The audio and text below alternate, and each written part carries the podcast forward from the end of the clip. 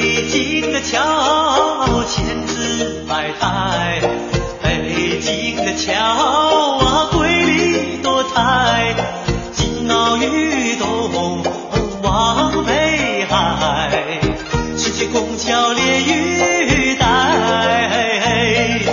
高粱桥龙王，那个把呀把水搬，金水浇黄沙。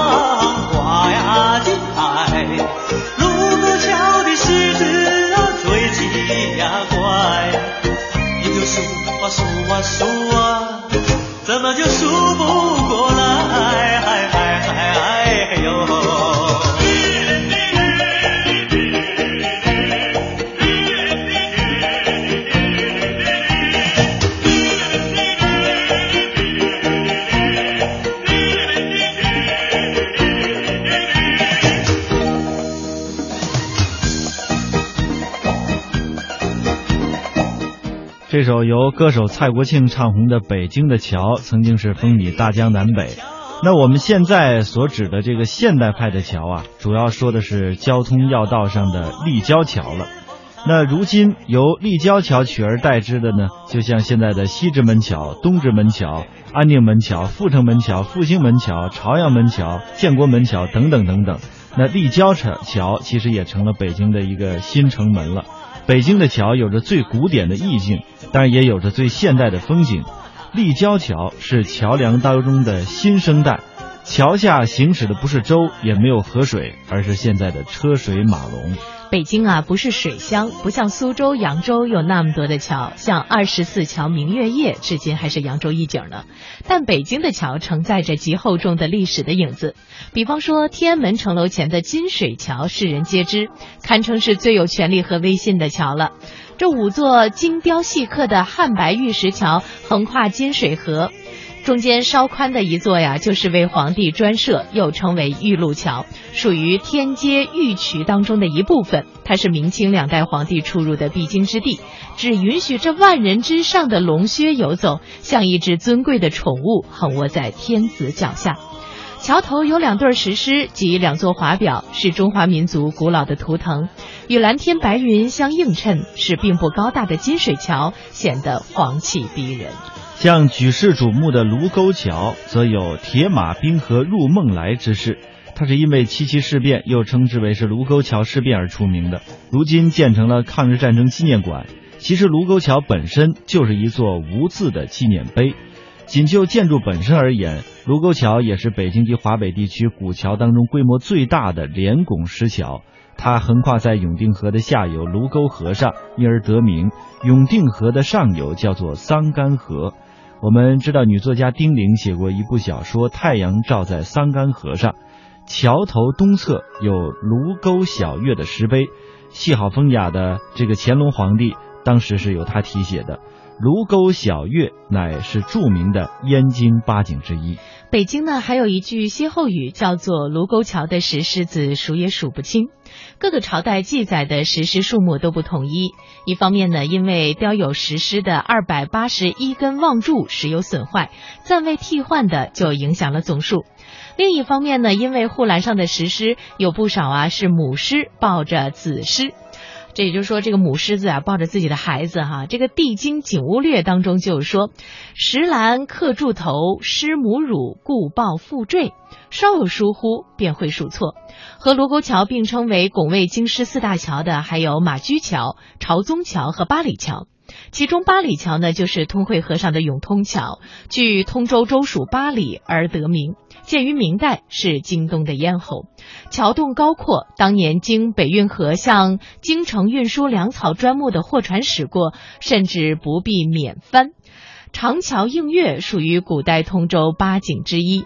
红腰八里卧晴川，画舫遥从石窟川，这也是关系到京师安危的战略要地。在旧时的北京啊，曾经有一处非常热闹的平民市场和低层次的市井文化聚集地，它同时呢也是北京普通老百姓当中最喜爱的娱乐场所。这个地方就叫做天桥。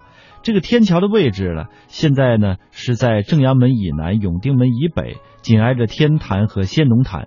那么这个位置为什么叫做天桥呢？它为什么又能够成为老北京底层民众最喜欢去的地方呢？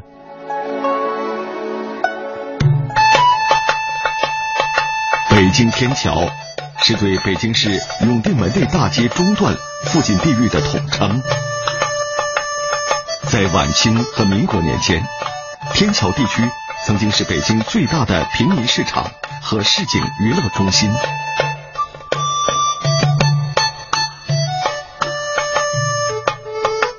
北京的前身是元朝的大都城。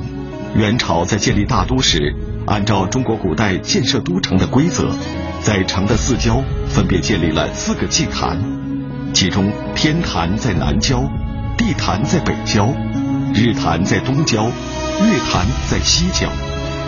到了明朝永乐年间，明朝廷重修了城南天坛，并在天坛的西面修建了山川坛。也就是后来的先农坛。据史料记载，在元明及清前期，北京城南的天桥一带多为积水沼泽，水多塘满，积水就顺天坛以北一条明沟蜿蜒流入护城河。这条东西走向的明沟，恰好阻隔了封建帝王赴天坛祭天的道路。为此，明永乐十八年，人们在正阳门正南大道上。横跨排水明沟，修建了一座石拱桥，桥址就在今天天坛路西口、天桥南大街北口和前门大街南口之间的位置上。由于这座石桥是皇帝祭天专用的，是天子所走之桥，故被称为天桥。天桥为单孔汉白玉石桥，形状大小近似今天什刹海的银锭桥，桥长约八米。宽约五米，东西两侧各五根栏柱，柱顶雕成莲花骨朵状。小孔圈上中心部位雕有龙头以镇水。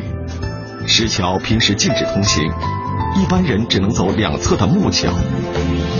由于天桥处于北京正中龙脉的前端，风水上把它看成是龙的鼻子，这样一来，桥下的排水明沟变成了龙的胡须。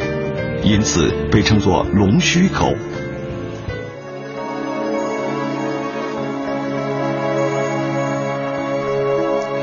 明朝呢，对于元代的大都城进行了改建，在城的南部修建了外城，这样天桥地区就成了北京城区的一部分。天桥作为永定门进入北京之后的必经之路啊，这个人气啊就渐渐的旺盛起来。在桥的周边开始出现了自发形成的饮食摊点和旧货市场。到了明朝后期，天朝就已经成为热闹的场所了。清代，天桥的中心区域常年保持有一批社会底层的流动摊贩，形成了贩卖低档日用百货和食品的固定市场。由于朝廷不向这里的摊贩征税，市场迅速扩张，卖小吃的、旧货地摊儿、剃头挑子。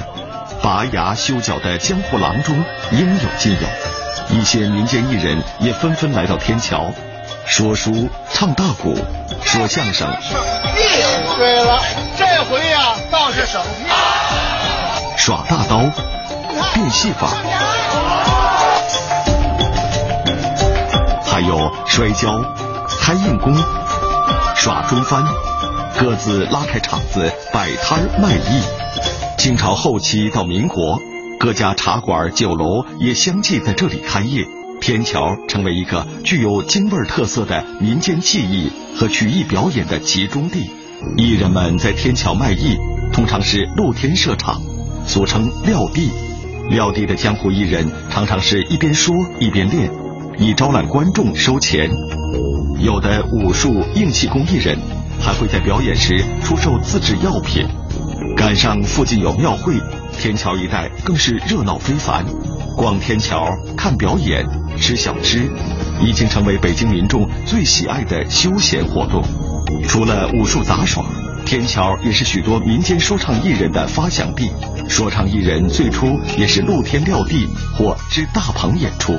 清朝末叶，一批说书茶馆和戏园子、大鼓书馆相继建成，为一些演技高超的说唱艺人提供了较好的现役谋生场所。例如，就是著名京剧女须生孟小冬，以及后来的评剧表演艺术家辛凤霞、相声大师侯宝林等，都曾在天桥演出过。清朝后期到民国初年是天桥的全盛时期，在这期间，由于城市发展，北京城南的水系萎缩，加上皇权凋零，天桥的那座只供皇帝通行的石桥也逐渐变成了地区继续发展的障碍。一九零六年，为了整修正阳门至永定门的马路，天桥上原来铺设的石条被拆去，天桥变了。到一九二九年。为了方便有轨电车行驶，天桥的桥身被修平。一九三四年，由于展宽马路，天桥两旁的石栏杆被全部拆除，实体的天桥从此不复存在。然而，作为一个地名，天桥却被一直保留下来。一九三七年以后，由于时局动荡，北京天桥市场的范围日渐缩小。直到一九五零年，人民政府对天桥进行了大规模治理，填平了龙须沟，翻建了一批影剧院，新建了医院和博物馆，同时组织曲艺、杂技艺人，成立了国营和集体文艺团体。到一九五七年，天桥地区的各类撂地演出基本停歇，天桥发生了根本的变化。